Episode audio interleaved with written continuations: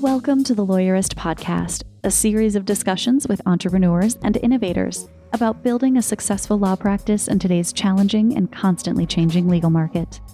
Lawyerist supports attorneys building client centered and future oriented law firms through community, content, and coaching, both online and through the Lawyerist Lab. And now, here are the co authors of the Small Firm Roadmap and your podcast hosts.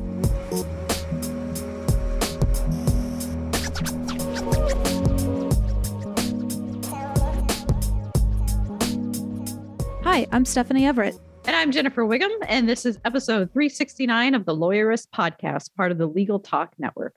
Today, Stephanie is talking with Tom Lenfestey from Law Practice Exchange about selling your practice. Today's podcast is brought to you by Posh Virtual Receptionist and Postali. We wouldn't be able to do this show without their support, so stay tuned because we're going to tell you more about them later on. Stephanie, do you have Small Firm Roadmap, which is our book that we wrote on your desk? Kind of dog eared and covered in coffee like I do. I have multiple copies. I have my pristine copy behind me that is just in my, you know, screenshot so people can show pony. Yes, be reminded that we wrote a book. And then I have probably two or three versions because honestly, I actually have some pages falling out. I use it so much, which is sad. Yeah, no, I don't think that's sad. What I was I was just thinking about this the other day because I was doing some writing for Lawyerist and I was thinking about it, even though that this is was written a couple years ago, and the world has changed completely, just drastically. The advice is still kind of strangely the same, and it feels like we were omniscient and that we were geniuses. But I also feel like a lot of this is just it's evergreen. The type of advice that we have in this book is going to just last forever because it's really just about being client centered. It's about being human, and it's about being just efficient and mm-hmm. having processes in place. And I feel like since the Middle Ages, that's advice that you could be giving to different organizations. Yeah, I mean, for sure, part one, for those who haven't read it yet, in part one, we sort of set out why we think the practice of law is changing, what's going on with the industry, and where we see it headed. And so maybe there'll be a time when some of that doesn't feel as relevant as things continue to change. Although, unfortunately, our profession moves so slow that probably everything we said yes. in there still relates. And then part two, just as the title suggests, uh, you know, the small firm roadmap, we laid out all the different parts of your business and how you can be thinking about each of those parts and specific steps you can take to implement these concepts into your practice. So I'm really proud of the book because so many people have read it and connected with us and told us how helpful it was, told us that they refer to it all the time, that they really use it, and it has really helped them implement these ideas and craft these ideas and change their business, which makes me happy and proud. And I'm grateful that we were able to do that. Yeah. And I like how what makes it so special to me is that I get a lot of your stories. Like we get your story about how you were in the delivery room working, about to give birth to your daughter. And yet, I know. I was kind of bored. I mean, my labor was a long day. So it's it is a dramatic story. And sometimes like between this podcast and that book, I have shared so many of my personal stories that I often yeah. forget and then I'll get on the I'll meet somebody and they'll say something about my life and and for a moment I'm like, oh my God, how do you know that? Yeah. And then I'm like, oh yeah, because I'm an open book now. Everybody knows everything about me. There's no secrets. I mean, there was never secrets before. Yeah. But yeah, I do love all the stories. And we share stories of other lawyers that we know doing great things and not so great things. And you know, the stories resonate because I'm sure that there's lots of, unfortunately, way too many people who have a delivery room story yes. or, you know, a bad experience with something that they're like, oh, yeah, I get that. Yeah, it's very genuine. I mean, I read the book even before I came to work for Lawyerist. So I remember it was part of my homework actually was to read a chapter or two and then I just read the whole thing because I like to read. But it made me feel like I knew you before I met everybody. And so I did have that experience where I knew these personal stories about everybody at Lawyerist and I had to kind of pretend I didn't to have a professional interview, but I think that's what made the book so engaging for me. I'm not a lawyer. I had no experience with a small firm. I mean, my job experience for this job was separate from law, but it was interesting enough that I read the whole thing in one day. And I thought that was pretty cool for a, a very niche, almost textbook like book. So I think people will find it really interesting. Yeah, so if you haven't checked it out, we'd be honored if you do. The first chapter is available for free on our site at lawyerist.com. And then obviously you can get the book in all your favorite formats. We have a, which is funny to me, like there's an audible version, right? The Yes. audiobook. And Yep. quick story, I don't, we may have shared this on the podcast before. We had to actually interview the person, that actress who read our book for us. And then while she was recording, she would send over tapes and say, Is it pronounced lawyer or lawyer? it was like the funniest. I was like, This is something I never thought I'd have to do in my professional career is Audition voice actresses. right. And I was like, No, I think we pretty much all say lawyer, but I'm from the South where lawyer definitely comes out. Yeah, Zach says lawyer. He, Yeah. he does the Memphis lawyer or Nashville lawyer for sure. Yeah. How do you say lawyer? I don't know. Anyway, you can listen to the book too, or you can get it. It's on Amazon. And if you have gotten it and you enjoyed it and want to connect with us, we'd love that too. Or if you want to give the book a, an updated review, we haven't probably Yeah. gotten some of those in a while. So maybe a little plug there, or send it to a friend. We'd appreciate getting it into as many hands as we can because we love helping people. Now here's Stephanie's conversation with Tom. Tom Lenfestey, attorney, CPA, and founder of the Law Practice Exchange. The Law Practice Exchange, we help law firms and lawyers build and find their continuation plans. We do this through brokerage in the wild world of the legal marketplace and also through succession and internal transfers. Hey, Tom, welcome back to the show. I'm excited to jump in and pick up from our last conversation where we really talked about buying a law firm. So today we thought we'd go in a little bit deeper to selling. But before we go too deep into that, I just thought let's check in. What's the market like? Is there a good market right now for buying and selling a law firm? Absolutely. Well, it's great to actually say market for buying and selling of a law firm. Stephanie, as you know, this is something that, you know, has kind of been my passion and others as well of kind of building the educational aspect that hey, there really can be a market, you know, for your law firm, meaning somebody else may want to own it, right? You've built value and kind of can transfer that over. So it is great, kind of exciting to say there is a marketplace. It's still young, it's still a you know, kind of this niche focus that we have otherwise. But yeah, I would say the market is strong. You know, ever since really COVID, there was a pivot and a change for attorneys during COVID. I think, you know, for firms and attorneys who had traditionally, you know, focused on natural marketing, you know, in their own area, some marketing channels were just closed. And so then all of a sudden, where maybe growth through acquisition had been an idea, it became something that they really wanted to focus on more from that aspect as to you know building that you know firm and keeping those numbers through growth and maybe a geographic expansion or a practice area or otherwise but since they couldn't you know go out and have coffee and since most things were being done remote and lawyers seem to figure out how to manage remotely do client interactions remotely a lot of other things you know that acquisition of another law firm in a new market seemed to be a good opportunity. So overall, COVID was a good thing. And then I think from there, really over the last couple years, we've just seen a, a strong push in buyer interest, and then followed by a little bit of what I'd say is our sellers, our attorneys who are looking at retirement, looking at exit. Maybe it was a pandemic that helped them push, you know, push to kind of saying, I'm ready to be done, or I need to find a succession plan or other aspects. But overall, from the key element, they've seen the sellers kind of pick up and come to the table as well. So right now we have strong buyer demand. We need more sellers in the marketplace. Funding has been great, SBA loans, equity starting to come to play.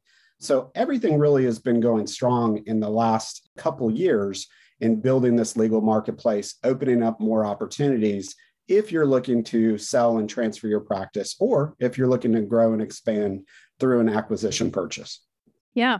So it's great to hear that there's strong buyer demand because it feels like the sellers would follow. It seems like a lot of people might be listening right now and saying, "Oh, I didn't know that there were people out there that might want to buy my practice." I've never I hear so many lawyers tell me that they just assume they'll they'll just close up the doors one day and turn off the lights and they'll just be done. Absolutely. And that pains me, of course, to hear that, you know, based on what we're trying to do is, you know, really build out the knowledge that all law firms have value, right? It depends on the degree where you are on that scale. But it is interesting because I do think a lot of attorneys haven't thought about it. And, you know, our goal is to have you think about it early before you slow down, right? and before you start to really you know kind of diminish the the value of your firm is to look at those opportunities and strategies and i think more are i think it's becoming more of that kind of known that a law firm is a business um, and that business can be you know bought sold and transacted to another person another attorney it's just you know developing the structure the financials to do so and of course you know that's why we're here yeah i wonder how much you hear this too I feel like one of the things that we struggle from as lawyers is we just don't know what else the hell to go do with ourselves. Like we can't even imagine. I someone said this to me recently and it really resonated. For so many attorneys, their identity is so tied to being an attorney, to being a lawyer that they really can't even see themselves beyond that. They wonder like what else could I possibly do with my life? And I think maybe part of my message to folks listening might be like go get some hobbies go go go do something fun with yourself absolutely you know stephanie it's interesting when i started you know the law practice exchange of course the cpa side of me and you know the business law side of me very much focused on the numbers right we do valuations for law firms we've got to focus on that and building out structure the process there was a lot of the aspect of this emotional aspect for especially our seller attorneys, those that are looking at retirement, that identity as a lawyer. So in my home state here in North Carolina, you know, a few years ago they passed that you can now be called a retired attorney. And so it's not just you're an attorney or nothing, you can be a retired attorney and call yourself that. But it is it is strange. And I was just telling this story earlier today. We've gone through this over the last decade with attorneys who are so motivated to find a succession plan to find a buyer to you know excited to do so really push it along never show any signs of remorse emotion because attorneys don't have emotion. We have to bury them right? That's that's the goal. And then we're at the closing table and they're weeping. They're you know crying and trying to hold back. And to them they see it as this is the end to maybe a 40 year plus you know career. And it's hard. There is a lot of emotion. There is a lot of that attachment to the identity as an attorney. And really the only kind of advice i can give is selling your law practice or a succession plan does not mean you have to give up that identity. You can decide when you want to stop practicing law. You don't have to own a law firm or run the law firm to continue to practice law. The other is, which I know you could probably speak even more to than I, is there's such a need, right, for access to justice for these attorneys who have all this knowledge. If they want to continue practicing, but they're not going to do that through the firm they just, you know, sold or anything else, there is such need out there under the, you know, lack of access to justice, lack of attorneys, you know, pro bono needs. But there's so much other things that attorneys could probably develop as their personal aspects. So, yes, I think it's a real challenge. We try to help coach our attorneys to have an actionable plan post sale as much as they would a business plan, you know, during the practice of law or otherwise. But I do think it's a challenge for most. And we've seen that vented in tears, other emotions, anything else, which surprises me. Who knew attorneys had emotions? No, I'm sure we do. I think too, some people are starting to realize, and in part maybe because we're trying to push the conversation here at Lawyerist, that the life after your law firm doesn't even have to mean retirement. It just could mean you're putting your energy somewhere else. And I know that's a conversation that a lot of people that's intriguing to them that they were like, oh, I didn't even realize that maybe I just want to put my interest somewhere else or my brain power somewhere else. And I don't have to own a business to do that. So it really resonated with me when you were saying that, that it's just it's a transition just like anything else. So maybe they're not emotionally ready. Maybe they're ready to think about it. What are some of the initial steps when someone's kind of like, okay, when is the right time? I know you always say earlier, sooner than they think, but they've got that itch now. What do they do next? If somebody's considering that that sale or succession, you know, usually I talk about it's time to start now, right? If you don't have a potential successor in your firm, you need at least a disaster plan right? So it's time to start looking at that structure everything else. Whether that you see that as an ethical responsibility some states have put that as an ethical obligation to kind of have a assumption attorney somebody to take over your practice. But overall if you're building value and you're running this law firm and you have clients you have employees all these people rely on you then the key is to address those what if situations right? What if something happens to you you know, that might be an outside firm relationship that may kind of lead you down the path. But if you're ready to start exploring, hey, what does it look like if I were to sell? We really start everybody with, you know, know your goals, know your objectives, kind of go through a quick discovery call. We do a lot of those. Some just, it shapes timelines, it shapes paths otherwise.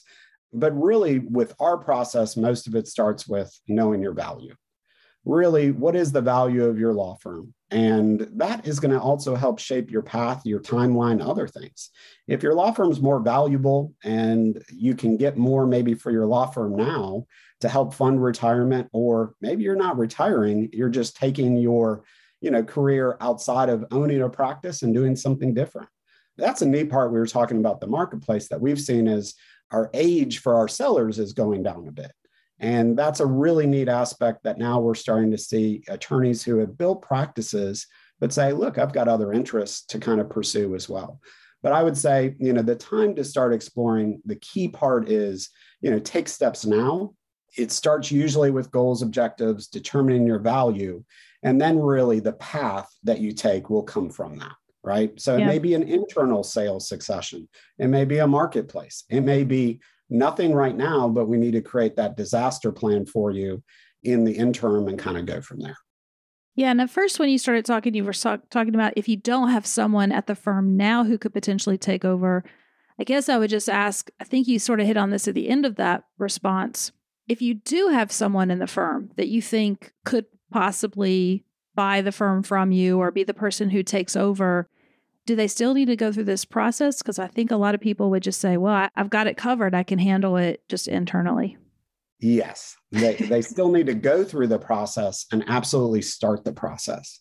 I've used the saying is if you think you have the right person on the bus, meaning you've got that right successor, you think you've hired them, they're proving themselves, then the time to start the succession plan is now even if they're a two year associate and you think, oh, well, they really need another few years of grooming to get to that point, the key is to keep them on the bus. Right. And so the in order to do that, you have to show them their future, show them the value. The hardest obstacle we have to overcome is when somebody comes to us and says, Hey, I've got the perfect associates or associates. Really, they're not even associates. They've been with me for 10 plus years. They're great. They have some, you know, some weaknesses, but overall they're great. They're the clients like them, the staff likes them. They should take over the firm. And then we get to the part of offering purchase, even if it's at a still of a price or anything else. And we just find that too much time has passed those associates, non-equity, you know, partners otherwise have either gotten accustomed to being an employee where their life going forward isn't ownership. They're comfortable, you know, with some security that comes with employment versus ownership. Or they feel like they've earned it. You know, they've been mm-hmm. there for 10 plus years. They've helped contribute to the value, everything else that comes with it. And, you know, there is just that challenge. So timing and delay on time is the biggest challenge that we have when somebody comes and says, Hey, I've got the perfect candidate inside the firm. So I would encourage if they're there with you, even if they're not ready now, it's the time to start discussing and to build out what that's going to look like for when they're ready. Yeah. Even if you jump the gun and bring them in, attorneys are great about contingency planning. You can contingency plan to modify or adjust as needed, but the worst case scenario, especially what we've seen over the last, you know, several months with attorneys being poached and move everywhere, is we've had great potential internal candidates that had left. And that leaves then, you know, these uh, law firm owners looking now in the marketplace for others because they've lost their internal potential. Yeah. It reminds me, I once taught a class at Emory Law that, I mean, they had me make up the class. So I don't know. It was kind of crazy. We called it the economics of law firm or something. Anyway, in this class, I had to explain to the students, these were all mostly third, second, and third year students, how the business of a law firm worked. And I remember one day we were talking about equity, and I was like, well, you guys realize, like, if the firm doesn't make enough money, the owners assume that risk and they'd have to put in money or they'd have to, right? Like, just like everyone thinks about the taking out of the profits, they never think about the buying in. And you could just see light bulbs and eyes getting big throughout the whole room. Like they were just like, what? This has never occurred. Lots of things never occurred to them in this class. I, I gave them the straight talk. But what occurred to me as you were talking is that maybe you do have that second year associate that you think that's crazy. I'm, why would I even talk to them about owning this business yet? They, they're so far away from it. I think you could start even laying that groundwork that this is a business that has value and that there's a purchase, right? Just this idea of what it means to own a law firm and you might have to pay for it or you might have a process where you're buying in is a new concept for a lot of folks and so you're sort of setting that stage early so that you're not having to explain 13 years later why now they have to come up with money. Yeah, I get it. yeah, and I'll tell you one of the first programs, you know, several years ago that we did on selling a law firm, you know, here in again North Carolina, we had 50 attorneys come in person, which crazy back then. But you know, the surprising factor was 50 attorneys that were very open to discussing, I'm interested in selling my law firm. And the number one complaint, and a little, you know, controversial, was I have tried succession planning before. I have hired numerous associates. I'm a small law firm, and they have come and gone. And so a lot, you know, Stephanie, to what you were just saying is to change, you know, the message somewhat maybe you don't even have that associate in-house or maybe you're looking at you know adding them but instead of just looking at hiring an associate really hire them as your future buyer mm-hmm. right and discussing with them you know even during the interview process or maybe they're a lateral that's coming over that's been working for a few years and they're going to fill a need for you but it's changing the message to yes i'm building something over here I want you to be my successor. Details, you know, to be determined and work on. But overall, I want you to be an owner of this firm, or I want you to be the successor of my firm. And that really, I do think, gives you an advantage compared to some other offers that they may be considering that don't paint that picture, whether they're small law firms or large law firms. A lot of firms are not talking that way and are not offering that opportunity. And, you know, once you offer it, then you got to be ready to back it up which means probably holding yourself accountable to take those steps on you know determining what that succession structure that sales structure looks like yeah let's take a quick break we need to hear from our sponsors uh, and then we'll be right back the Lawyerist podcast is brought to you by posh virtual receptionists as an attorney do you ever wish you could be in two places at once you could take a call while you're in court capture a lead during a meeting, or schedule an appointment with a client while you're elbow deep in an important case? Well, that's where Posh comes in. Posh is a team of professional, US based live virtual receptionists who are available 24 7, 365. They answer and transfer your calls so you never miss an opportunity. With Posh handling your calls, you can devote more time to billable hours and building your law firm. And the convenient Posh app puts you in total control of when your receptionist steps in. So if you can't answer, Posh can. And if you've got it, Posh is always just a tap away. With Posh, you can save as much as 40% off your current service provider's rates. Even better, Posh is extending a special offer to Lawyerist listeners. Visit posh.com forward slash lawyerist to learn more and start your free trial of Posh Live Virtual Receptionist services. That's posh.com forward slash lawyerist. And from Postali. Finding a marketing partner for your firm can be challenging. Are you getting sound advice? Is your marketing agency always working in your best interest? You shouldn't have to worry about these things. At Postali, they believe marketing companies should adopt the same duty to their clients that is required of the legal profession. For this reason, they require that all team members sign a fiduciary oath to act in good faith and put clients' best interests ahead of their own. They service with care, candor, and loyalty. Postali is a full service digital marketing agency exclusively for lawyers. To learn more about how they're different, visit postali.com forward slash lawyerist. So, Tom, we were talking about some of the transparency that really should exist if you're the partner mm-hmm. of the firm, right? If you're the current person who has the ownership interests.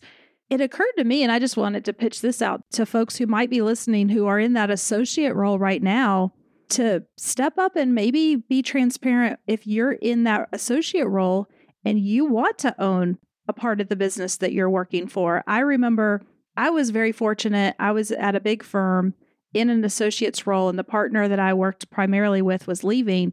And he just had it in his mind because I wasn't quite yet a partner that when we launched, we were going to leave and start a new firm. And that I would come over as an associate, work for a few years, and he'd talk to me about being a partner. And at that moment, I don't know what got into my head, but I just went into his office and I was like, listen, I'm about to launch this business with you. It's going to be like, let's be honest, we all know who's going to end up doing most, I mean, the, the tactical work of the business. I was like, I'm ready. I'll put in just as much money as you. I'll take just as much risk as you. I want to be a partner now. If I'm going to do this, I want to own it. And he was kind of surprised, but then was like, yeah, okay, that works. And looking back, I'm, you know, sometimes you have these surprising moments in your life where I was like, huh, I surprised myself because I went for it. I guess I just wanted to put a message out there to folks like, it's okay for you to say what you want and start that conversation.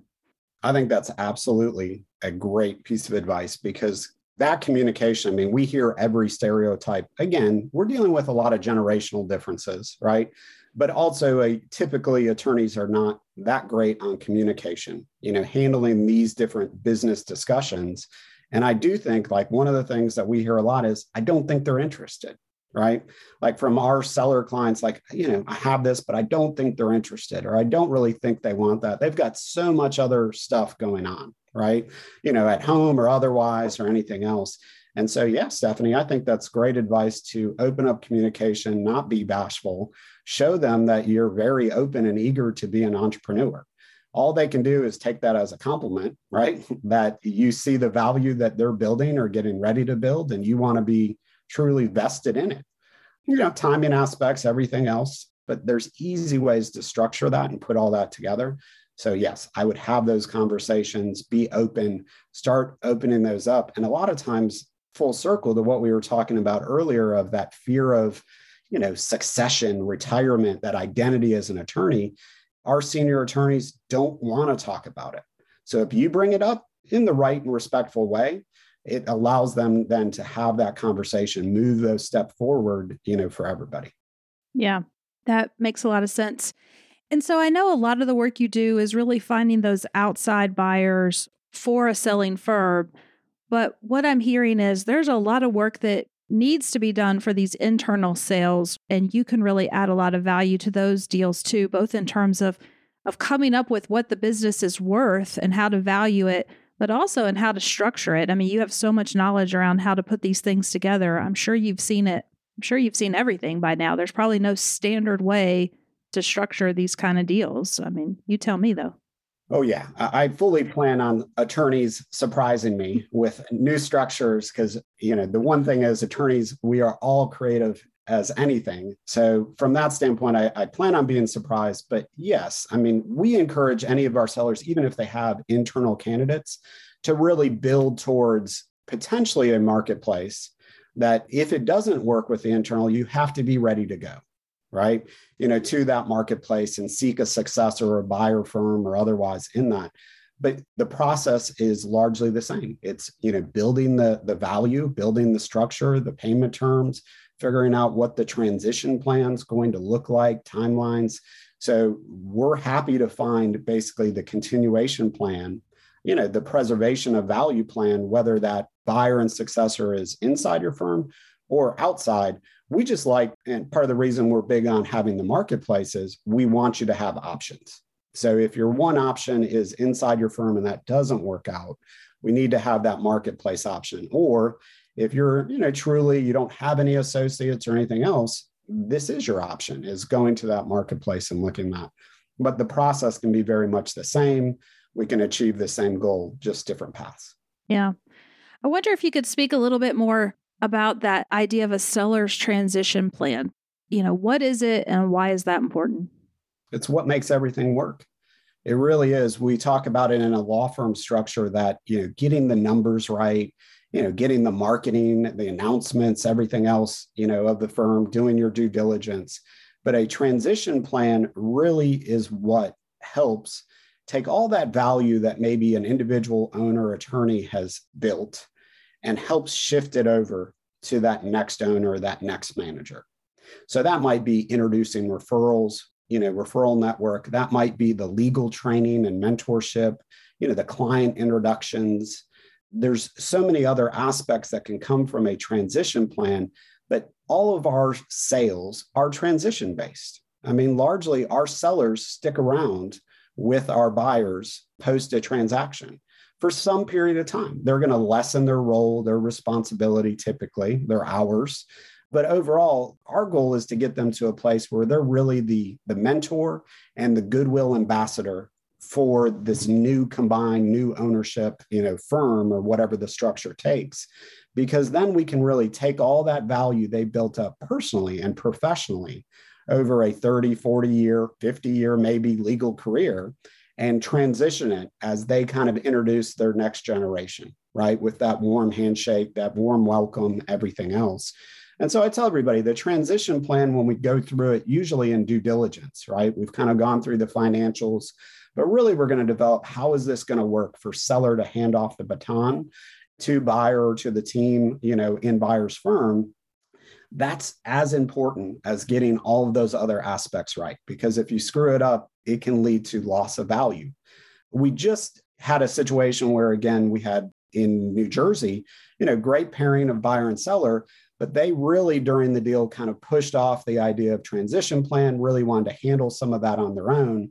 And then they closed. And then afterwards, we're kind of receiving some feedback from clients and referral sources and what we found as we kind of jumped in afterwards, when we're able to bring it back together, was there was really no agreement on how that transition plan would work, right? Like how seller was going to introduce, right? And who he was going to introduce. Was it the owner attorney of the new firm? Was it the associates that would actually be working the cases?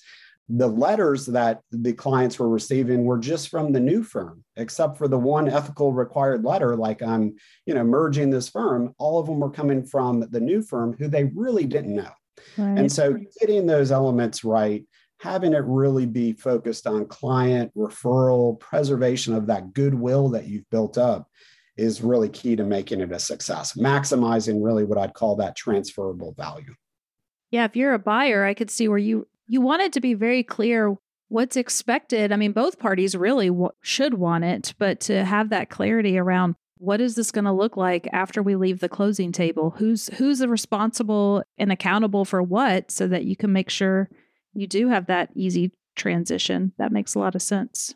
Yeah, we really due diligence gets so busy with financial, legal, you know, looking at contracts of any business deal but we actually have somebody on our team that specifically comes in just to help start those conversations and really an accountability plan.